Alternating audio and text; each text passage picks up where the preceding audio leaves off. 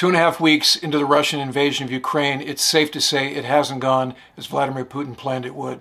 The Russian invasion started with cruise missile attacks on the 24th of February, designed to blind the Ukrainian Air Force by taking out ground based early warning radars and also cratering runways and taxiways at its major air bases. Those strikes also hit several Ukrainian long range S 300P surface to air missile batteries. At that point, the expectation was that the Russian Aerospace Forces, which goes by the abbreviation VKS, which in Russian is Vostochno Komishskie Sili, would have mounted large scale strike operations to destroy the balance of the Ukrainian Air Force. The plan was to quickly flow from the north and the east through the separatist regions, joining up with separatist forces, basically splitting the country in half along the Dnieper River. At the same time, the Russian military would create a land bridge along the southern coastline linking up with Russian forces in the Transnistria region, which is the eastern edge of Moldova, and that would cut off any supply routes coming from the Black Sea. Putin's expectation was by this point the government in Kiev would collapse and Zelensky and his ministers would go into exile, and the western half, all the way to Lviv, would surrender or be easy pickings as they got pushed out by the Russians. Putin would put in a puppet government, not unlike Belarus, and it would be mission accomplished. So far, that's not what's happened. A look at a battle map from the last 24 hours shows Russian forces are stalled well short of the river that they'd hoped to use to split the country in two. They have completely taken the separatist regions and encircled Mariupol and have laid siege to that city. It is a humanitarian disaster. Footage of extreme devastation has hit the airwaves worldwide, particularly an attack on a maternity hospital, and reports have emerged of food shortages and water shortages that are causing locals to fight over the limited resources available. This is a bad situation that's only going to get worse. You can see on this map the Russians have, in essence, created the land bridge across the south that they intended, and they have encircled the capital. And in the messaging that the Ukrainian government put out most recently, there are no signs that they intend to surrender. So this red box indicates the orders of battle. The Russians have at least 115 battalion tactical groups in country. So each one of these battalion tactical groups has approximately 600 officers and soldiers, and about a quarter to a third of those are infantry equipped with vehicles, including roughly 10 tanks and 40 infantry fighting vehicles. The Russian army only has 170 total battalion tactical groups. So basically, they have 65% of their existing force in Ukraine right now. Also listed are the armies of the separatist groups, the DPR and the LPR. They account for a total of 34,000 forces, including a special operations regiment. Meanwhile, the Ukrainian military has six tank brigades, 15 mechanical brigades, six motor brigades, two mountain brigades, and six air assault brigades. Their strength 209,000 Army, 102,000 paramilitary, and 900,000 reserves. That's going to be the difference as we go forward here. So, why did the Russian military stall when everybody from Putin on down figured they would take Ukraine in a couple of days? Well, let's start the discussion by noting that the Russian defense budget is only $60 billion a year compared to the U.S. defense budget, which is somewhere around $725 billion a year. And on Putin's watch, he's focused most of that $60 billion on the acquisition and procurement of next generation technologies that he needs to sell to foreign militaries to get them fully funded, instead of the operational accounts that keep his military ready. So let's break down what we're seeing between the air war and the ground war, starting with the air war. In a recent episode at the Sandbox YouTube channel, my good friend Alex Hollings points out an article called The Mysterious Case of the Missing Russian Air Force, written by Justin Bronk. Now, in the early part of this article, Justin points out that the VKS did not take advantage of the opening provided by that initial salvo of cruise and ballistic missiles.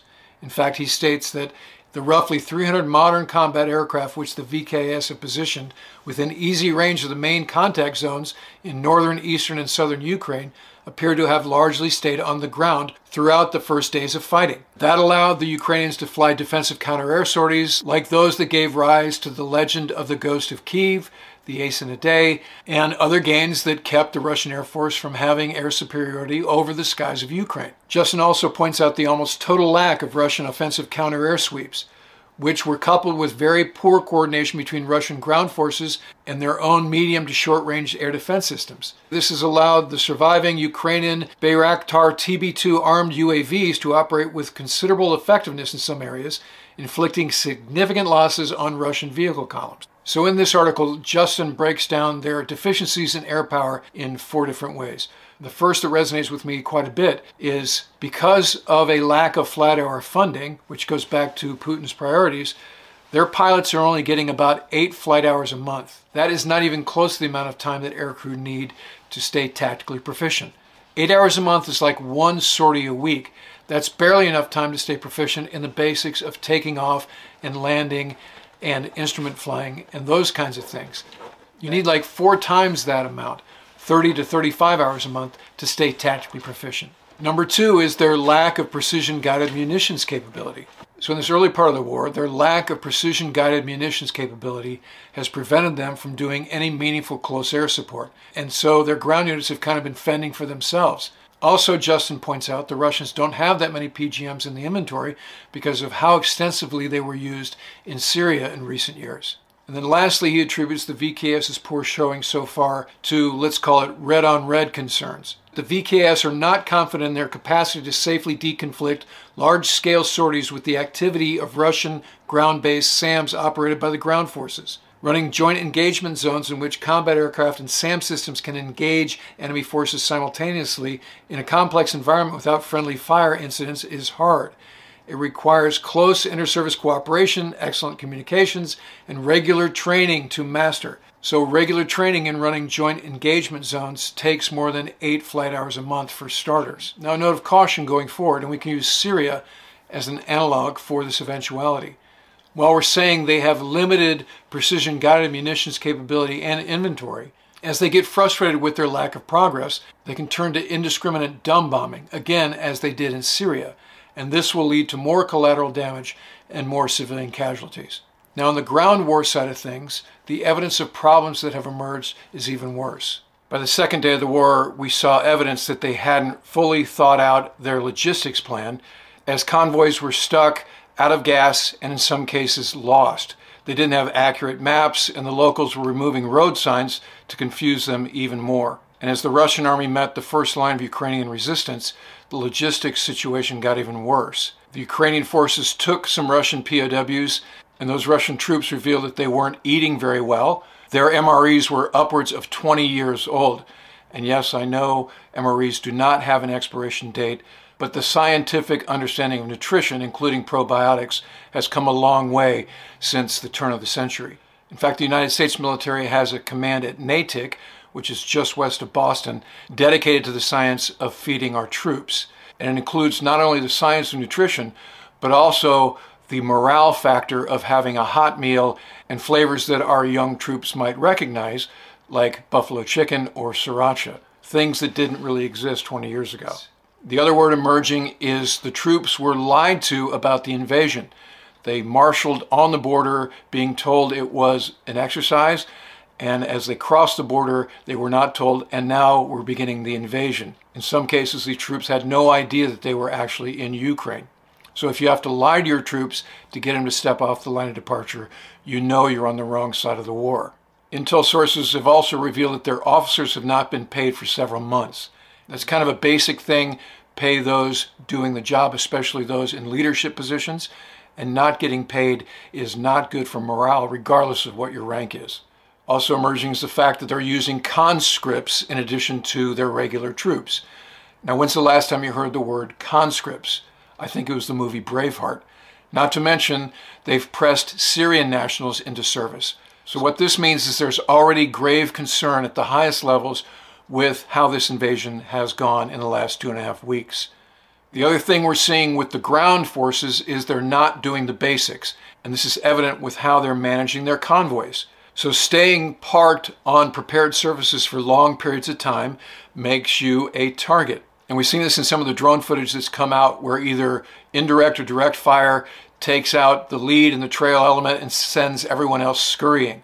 This is Ground Army 101 kinds of things that they're getting fundamentally wrong. And all this is going to get worse for them as this war gets more and more asymmetric and the Ukrainians go from conventional fighting to more and more of an insurgency and a resistance. We're also seeing signs of Putin's desperation in other ways.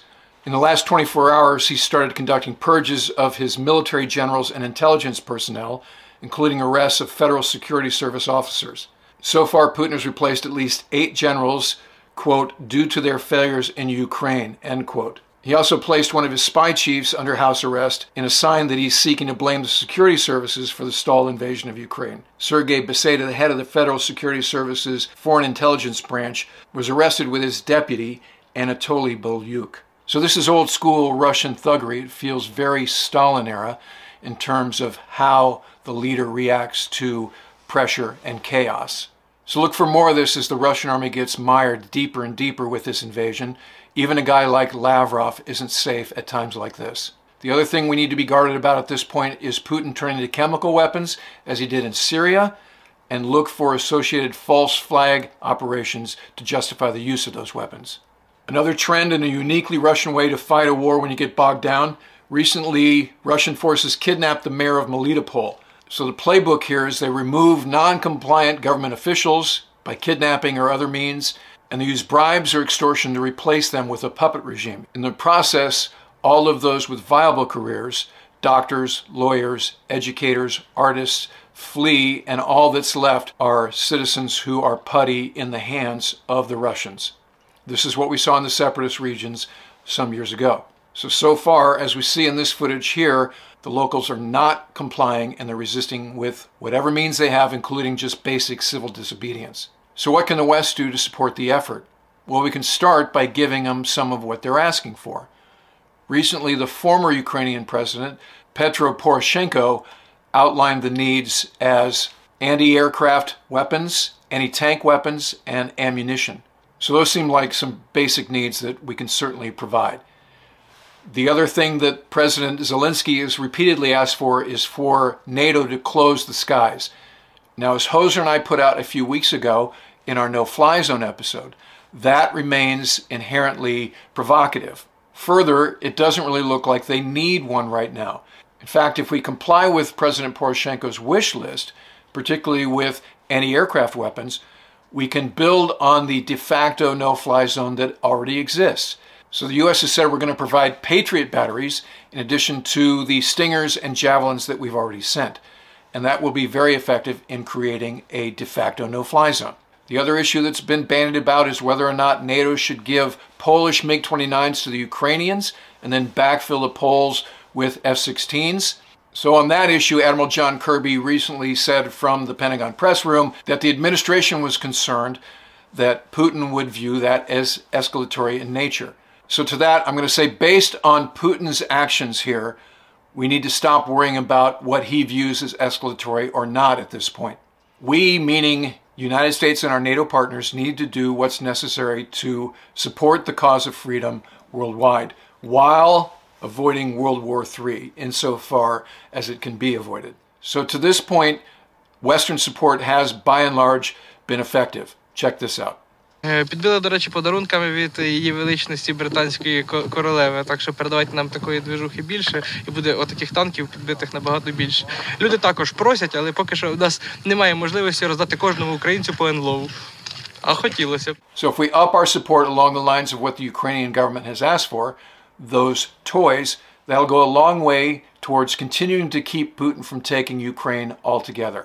And as I've said on various podcasts and radio stations in recent days, the West needs to conceive of this as our fight. We are only one or maybe two degrees removed from what's going on in Ukraine. And if you don't believe that, I need you to watch this video that the Ukrainians put out yesterday. Let's see.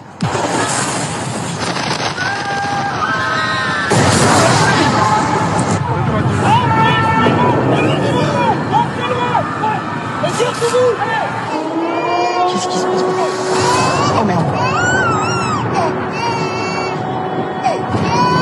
dieu. Viens voir, viens voir.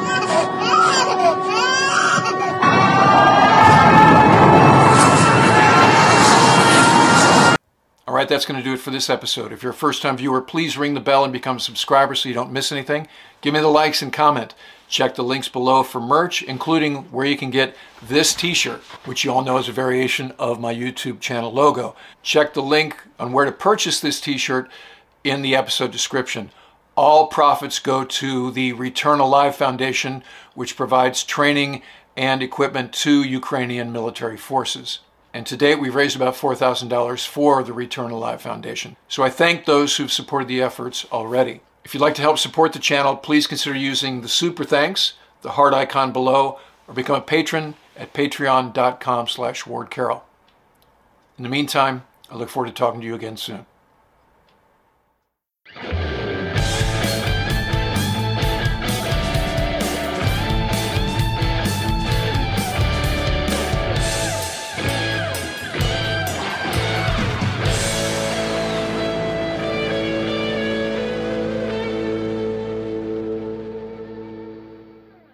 Terror on Ukraine sparking calls to protect America against the other major threat, Communist China. Here's Arkansas Senator Tom Cotton this week on Fox that we're trying to do now on an emergency basis in the last 15 days in Ukraine, like providing them weapons, we should be doing now with Taiwan. Everything we're doing to break away from the Russian economy, to put a distance between our economy and theirs, to get our companies out of Russia, we should be doing in China again right now. And joining me right now in his first interview since returning from Taiwan and Singapore, where in Taiwan he received a very warm welcome with billboards and the Medal of Honor celebration, former Secretary of State Mike Pompeo. Secretary, thanks very much for being here. Maria, it's great to be with you this morning. So, before we move on to your trip in Taiwan, I want to get your take on what you heard on the ground, your reaction to the breaking news this morning an American journalist, a photographer, uh, has worked at the New York Times, has been killed uh, in the fire that has continued throughout the night. Secretary. Well, I'm obviously sad for that journalist, uh, the journalist family, but this is the kind of thing that happens when you fail at the core mission set of American security, which is to deter the bad guys from continued aggression. Uh, the Biden administration has been behind since last summer. We think about this now as being less than three weeks old, but of course, we've known for months that Vladimir Putin was building forces and building capability. We should have been helping the Ukrainians build forces and capability, and we were too late, too slow, too small at every turn. We still are. There's still enormous hesitation, Maria.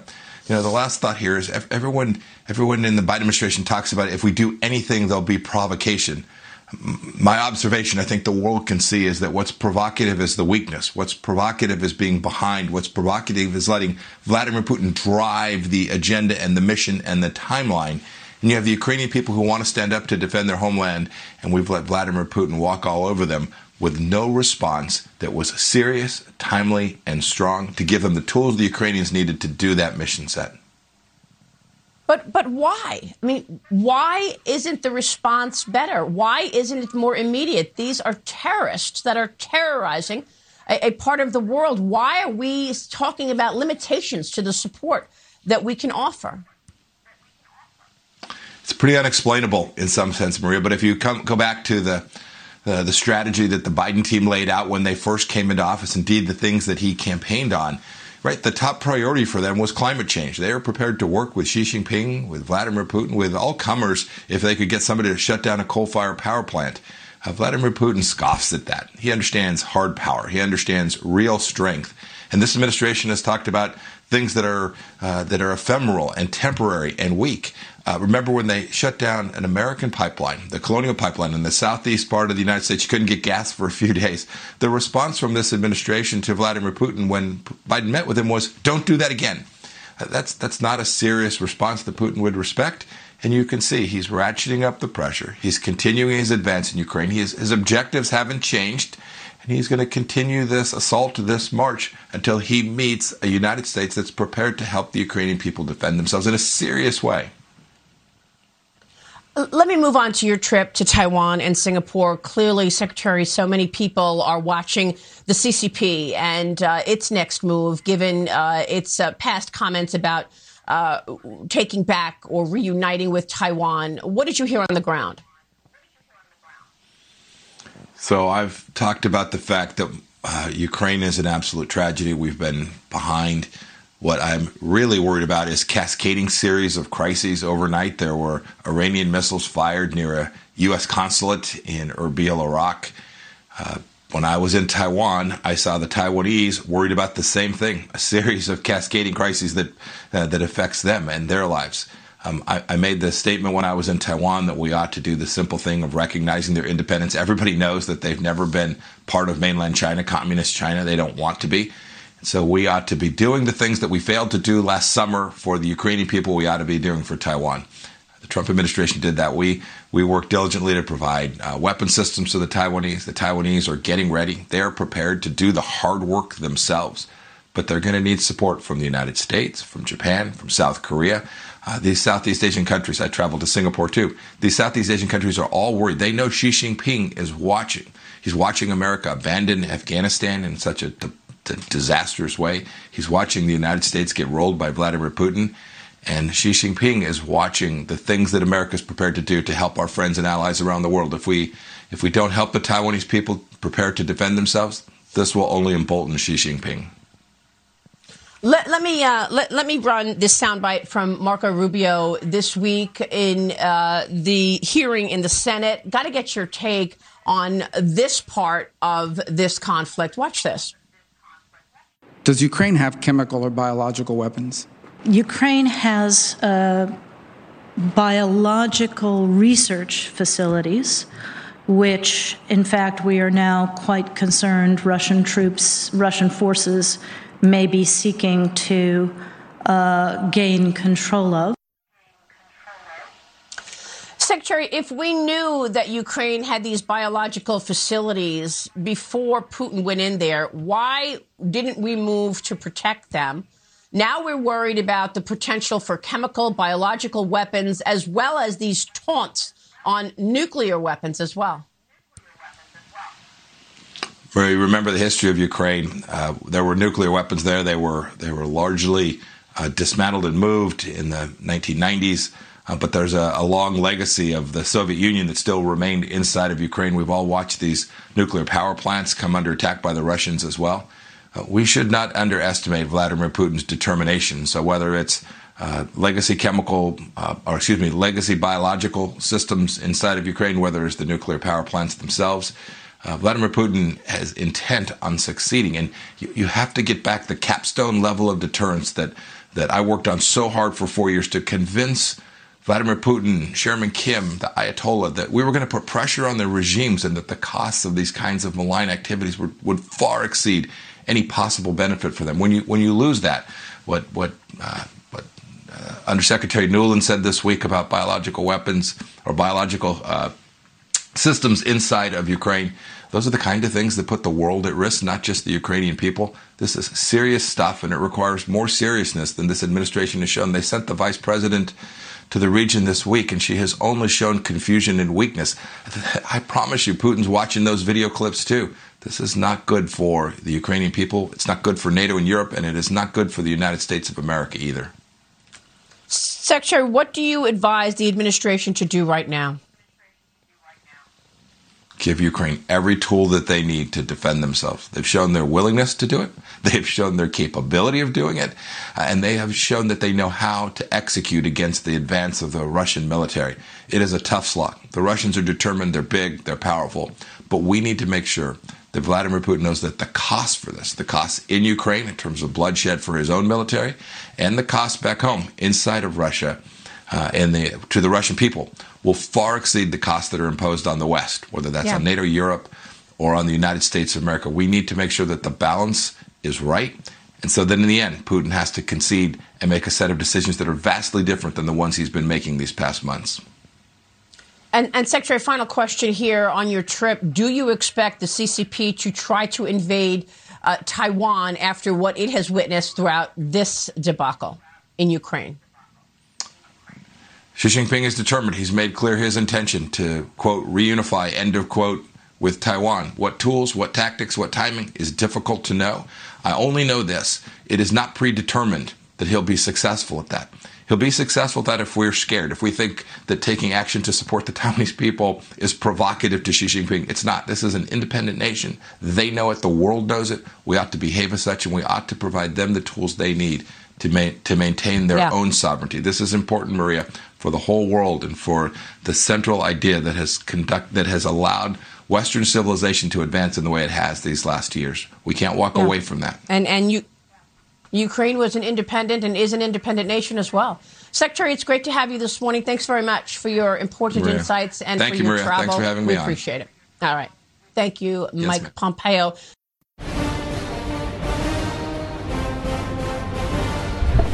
Well, hello everybody. A, a good Monday to you. I hope you had a good weekend.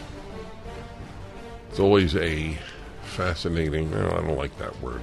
No. It's always a deep question in life. Happiness and the suffering of others. How much should one allow it to affect one's happiness? Because if you allow it to affect it to the extent that it would be required given the suffering, you would be in a, in a constant state of depression. So we have to mediate between empathy and even anger on the one hand and the need to live a fulfilling personal life on the other. It's a chapter in my book on happiness. Happiness is a serious problem that which is laid out in t- in two forms. One is obstacles to happiness and the other is solutions. And I believe that uh, one obstacle is the suffering of others. I hope it is an obstacle for people. It means that you have some degree of empathy. But if you completely empathize, you'd go out of your mind. So when I say I hope you had a good weekend, I take into account the onslaught against civilians in Ukraine. Preparing my column for tomorrow, which I submit on Mondays and write on the weekends. I was I noted something I have noted here well well before this invasion what Russia did to Ukrainians in the 1930s. It's called the Holodo, Holodomor. It's Ukrainian for murder or extinction by starvation. More is extinction or murder, and holo is starvation. I believe that's the way, or holodo. Holodomor. Not uh, not something that is not something that is well known uh, to most people. So that was uh, 90 years ago. Isn't that interesting? Exactly 90 years ago, 1932. And and now there's a repeat of the Russian massive persecution, increasing death, destruction of cities.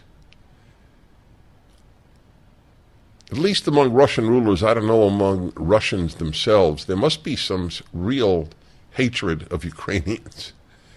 It's in the listing of great hatreds, like Europeans of Jews. You'd have to really put up, up there Russians of Ukrainians. And the reason you never hear about this is because people have no knowledge of history. One graduates in American high school as an ignoramus, and then it gets worse in college because you remain an ignoramus, but you think you know something. That's really bad.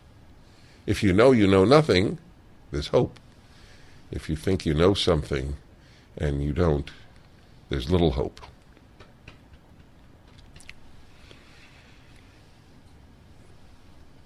I was with uh, I was having lunch yesterday at a diner slash restaurant near my home, And it, it, it's almost 100% certain that someone will say hello, come over, ask for a selfie while I'm, I'm dining, which, by the way, I have no problem with. I don't think I should have any attitude other than gratitude for the fact that people would like to say something or take a selfie with me. I, I, I am not that uh, arrogant. I find public figures who resent their being public.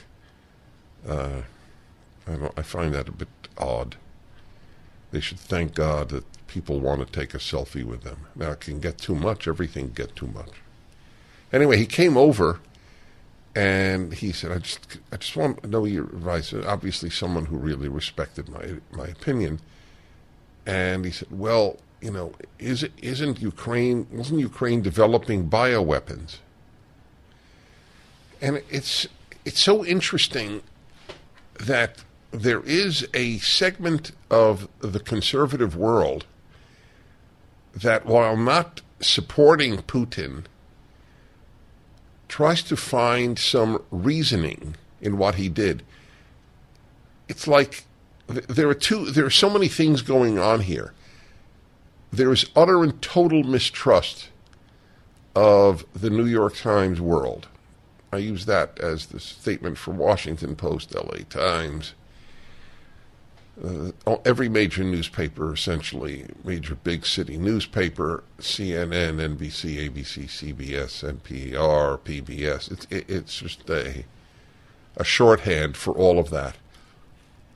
So the assumption uh, by some is that if, if they say it's raining, it's not really raining. And frankly, I understand that. The the amount of lying in the last five years from the Russia hoax, the, the Russia collusion with with the Trump campaign hoax, to the suppression of all information w- regarding masks, the suppression of all information with regard to ivermectin, hydroxychloroquine with zinc. I mean, there there is uh, there was reason beforehand to mistrust the media, but now it's overwhelming. So it's hard for some people to believe that this is a clear black and white issue. It is pure evil, the invasion of Ukraine. So they try other things. So it'll be the, the bioweapons lab, or it will be, well, it, it's NATO. Did they starve the Ukrainians in 32 because of NATO? The man has said over and over, this man named Putin, that he resents that Ukraine is even a nation. It's a made up nation in his view. By the way, it's an interesting thing. Even if it is a made up nation, which it's not, okay, but even if it is a made up nation, so what? Nations have beginnings. If it's a made up nation, it's still a nation. Every nation is, essentially a made up nation. They weren't always there. Russia started at some point. Is Russia a made up nation? The Palestinians are a made up nation. There was no such thing as a Palestinian prior to 1948. It was Arabs living in Palestine. Simple as that. But they developed a national identity over the decades. And that, that, that it is what it is. People people have new identities. Their identity is, is even odder because they don't speak their own language. They don't speak Palestinian, they speak Arabic. But the Ukrainians do speak Ukrainian. That's what that's what he resents. But there are people who are trying to find uh, any sort of reasons, not to justify, but to explain, under the uh, which comes perilously close to justify. To comprendre, to pardonner. To understand everything is to forgive everything. Great French phrase. It's not true, but it, it is the human condition in a nutshell. I have changed my mind on one issue. I do believe that uh, jets should be s- supplied by Poland uh, to uh, uh, to the Ukrainians.